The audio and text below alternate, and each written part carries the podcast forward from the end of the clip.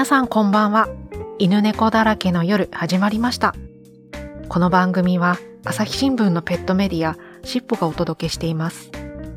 MC を務める編集長の磯崎です。金曜の夜、犬好き、猫好きの皆さんにペットと一緒にのんびり聞いてもらえたら嬉しいです。今週はちょっと珍しいスタイルの譲渡型保護猫カフェを開こうとする取り組みについてお伝えします。東京都千代田区と共同して20年にわたって飼い主のいない猫の問題に取り組んできた一般社団法人千代田にゃんとなる会が老病ホームとホスピスを併設した譲渡型保護猫カフェを開きます。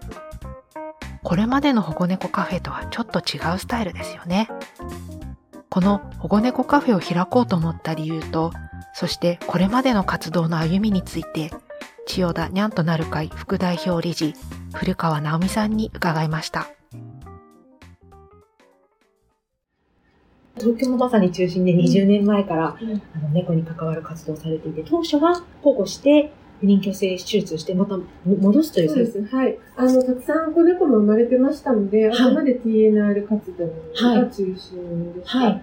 で、どうしてもその中で、例えば子猫欲しいわっていう人がいた場合には、その、TNR やってたボランティアが近所の人に猫をあげるとか、はい。まだまだそんな時代で、インはいターネットもそこまで里親募集サイトもなかったですから、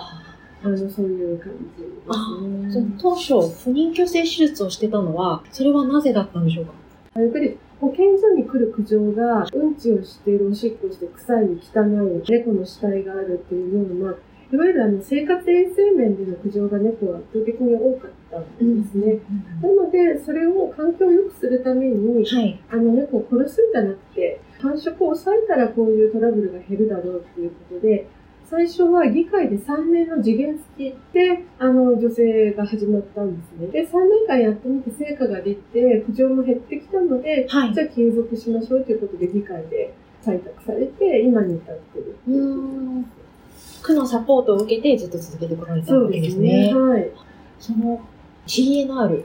保護して、え不妊去勢手術してまた元に戻すという、うんその活動自体は何年ぐらい続いたんでしょうか、あの、まあ、今でも一応まだやってるんですが、今はほとんどリターンはしてなくて、えっ、と、譲渡の転機になってきたのはやっぱり2011年に2011が年。2011年から千代田区は猫の殺処分ゼロを達成してるんですね。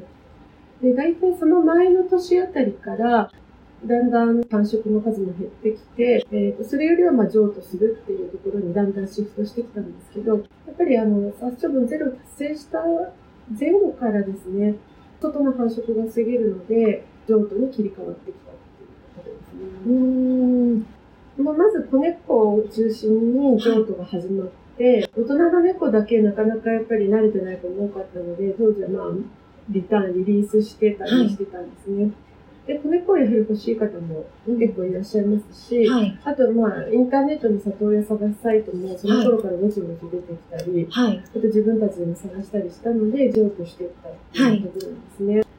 で、次にやっぱり変わってきたのは、じゃあ子猫だけならいいのか、大人の猫でも結構人に慣れてる子もいるっていうことなので、大人も譲渡しようというふうに切り替わってきて、で、どんどん進めて、ずっとまあ殺処分ゼロを継続しながら、まあ当初はそれでも元に戻してる子もいましたけど、はい。だんだん元に戻す数も減ってきたっていう感じですね。元に戻すよりも、譲渡した方が、やはりいいいという。そうですね。。それを一番感じたのは、昔こう元に戻した子がはい。交通事故に遭って、で、それを私たちが再度助けるっていうような場面にどんどん遭遇してるんですよ。そうすると、もちろん猫もかわいそうなんですけども、あの時大人の猫で、はい。なかなか譲渡も難しかったけれども、はい。保護しなかったために、結構こうやって車にひかれて、で、具合も悪くなって私たちに帰ってくるっていうことを見て、やっぱり都心なので車も多いし、はい。あの、再開発も多いのでね、でこれだったらやっぱりできるだけ外の猫をゼロにしようっていうスタンスになってきたんですね。であとは、あの、交通事故だけではなくて、日本の中心地であるので、大規模な再開発が多くて、で、まあ、どこも再開発ってあると思うんですけど、まあ、とても規模が大きくやってまして、あの、今は猫ゼロになったんですけど、東京駅の丸の内口のところも、外で暮らす猫が10匹ぐらい実はいたんです。あそこも繁殖してて、まず繁殖を抑えて、大人の猫ばかりにしたんですけど、やっぱり車に引かれる数がすごく多くて、で、これはやっぱり全頭を引き上げるしかないっていうのと、あとあそこも今すごくどんどん綺麗になってるんですけど、何度か再開発を繰り返して、以前はですね、あの道の真ん中に植栽って言って植え込みがあったんですね。いや、あの辺にいたりして、たんですよ。そこから出てきたりしてたんですけど、あれすらなくなるっていう、まあ都市計画とかを見て、そういうところからまず全部引き上げていくしかないという感じですね。居場所が減ってきてしまう。そうですね。まあとてももう外では暮らせないっていう現実ですね。はい、じゃあその、元いた場所に戻すのではなくて、人に慣らして譲渡しようということに、活動が変わっていて、で、ねはい、で、2018年に保護猫カフェを開設されたわけですね。この開設の経緯なども教えていただけますか？千代田区の人口がまあ6万人ちょっとであるのと、はい、あと集合住宅に住んでる人が大体90%なんですね。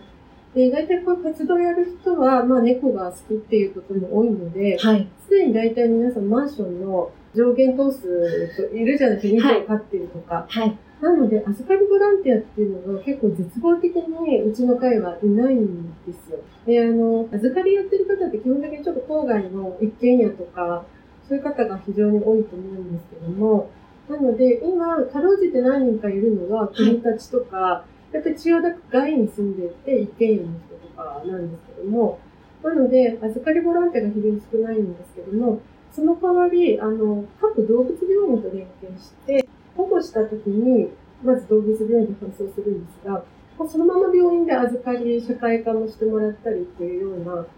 分散してるんですね。まあそうしないとやっていけなかったっていうのは、預かり場所がないので、病院ともいい協力関係でやってるんですね。ただ、なかなかですね、さっきもお伝えしたように、交通事故で私たちの手元に帰ってくることか、あと、昔リリースした子たちが交通事故にも合わないで無事にこうだんだん年を重ねてる子で弱ってる子。そういう子を保護する場としては、なかなか病院というわけにもいかないし、預かりの方も、あの、若い猫は結構預かりたいという方もいますけど、なかなか高齢だと難しい。そうなるとやっぱりこういう場も必要だしっていうことで、あの、まあ、大人の猫ですね。を中心としてこういうものを作ろうと思ったんですね。うん、その時は見取りとかそこまではまだ行ってなくて、はい、大人の猫の譲渡に向けてっていう感じですね。はい、今は結構ここに長くいらっしゃる猫ちゃんもいるというふうに教えていただいたんですけど。はい、さっきいいネーミングをしてください。3年生。3年生。のフラディさんね。はい。うん、でも当初からそうです。当初から行って、当初、保護された時もガリガリに痩せてて、10人ぐらいの方から助けてくださいっていう連絡が保健所にも入って、うちにも入って、メールでも電話でも入って、はい。で、助けた時はもう瀕死の状態で、まあ体の内部も全部悪かったのと、あとまあ真夏で飲みにすごく吸血されて、あの、極度の貧血があったので、あの、輸血ができる病院にお願いして、3回の輸血を乗り越えて、元気に戻ってきて、ただもうすでにここに来た時から目も見えてないし、耳も聞こえてなくて、ででもご飯を食べて、体重は5キロぐらいまで戻して、あの、まあ、ご機嫌に暮らしてるんですけども、やっぱりここ最近ちょっと徘徊でね、ぐるぐる回ったりとか、あの、体重も少しずつ落ちてきたっていう感じですね。うんそうすると、なかなか譲渡の候補としては、あの、なりにくいというか、子猫とかに比べると難しい。あの、全く無理で、あの、どなたかなる方いたら ぜひって感じですけど、あの、募集してないわけじゃないんですけど、はい、あの、全くないですね。あと、まあ、この子は今3年生で生きてるんですけど、はい、この他にやっぱり川に落ちて溺れてた子とかも、はい、何代かここで亡くなった子もいるんですね、やっぱり。やはりそれなりに高齢で病気を抱えているので、ついにまあ、ここで、はい、あの、暮らして、見とった子っていうのは何代かいますので、はい。この、譲渡型として始めたカフェを、まあ、スタートさせて、なかなか対象にはなりにくいけど、やっぱり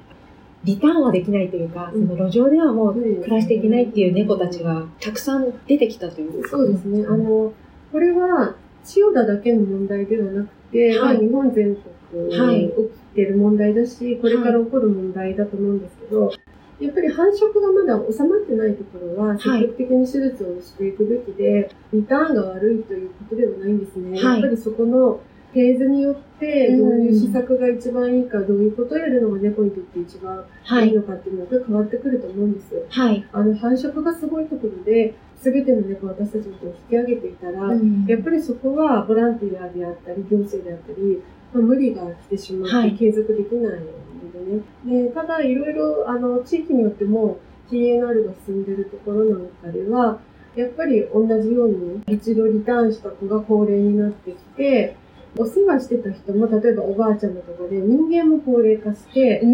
の方が亡くなってしまって、はい、そのお世話してた外の子だけど宙に浮いちゃうとか、まあ、そういうケースは千代田に限らずあるので、もちろん TNR って大事なことなんですけど、はい、やっぱり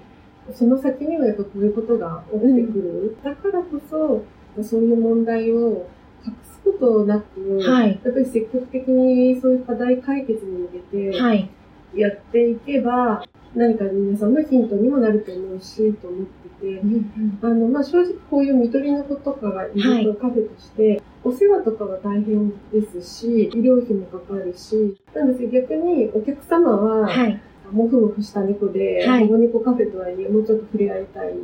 でそういうことができないってなると、来る方も限られてるので、まあ入場料としては全然売り上げも立たないし、運営としても非常に難しいんです。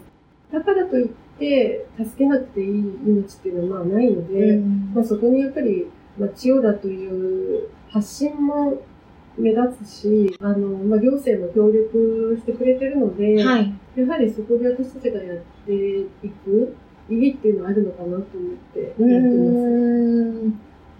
まさに20年前から活動されてきてね、うん、2011年に殺処分ゼロ。はい、その、まあ、10年後、うん、そうですね、うん。フェーズはまさに変わったという。そうですね。今、あの、クラウドファンディングに挑戦をされていて、それがまた新しい保護猫カフェ、プラスホスピスも兼ねたものを作ろうとされている。こちらについて教えていただけますか？ローネコホームとホスピスケアを併設した、はい、まあ、譲渡型保護猫カフェということなので、若いこういう猫も入れることにはなると思うんですけども、高齢の子とか、なかなか引き取れない子を入れるっていう予定もあって、まあ、そういう子たちが入るんですけども、はい、ここを運営してみて分かったんですけども、はい、触れ合いたいと思っていらっしゃる方がいるので、まずここで通常お客様来た時は、入館の際に説明させてもらってるんですね。うちはその誰でも触れる猫ばかりではないし、高齢の見取りの子もいるので、イメージが違うと、せっかくお金払って入ってもちょっと違うので、こういう趣旨なんですよっていうのを説明して、あ、それでも大丈夫ですっていう方と、あの、やっぱりじゃあ帰りますっていう方と、2種類あるんですね。なので、そこをもっとはっきりさせたかったんですね。だからそれでもいい、一緒に応援してくださいっていう、応援してほしいっていう方に来てもらえる場で、あの、やはり誰でも猫を飼えるわけではないし、老猫とか病気の子のお世話もできるわけではないんですけど、そういう子たちってね、社会みんなで支えていく必要があって、まあ人間と一緒なんですけど、必要だと思ってるので、そういう場を作りたかったっていう、ね、応援、まあそこに遊びに行くことが応援にもなるというか。そうですね。はい。いかがでしたか？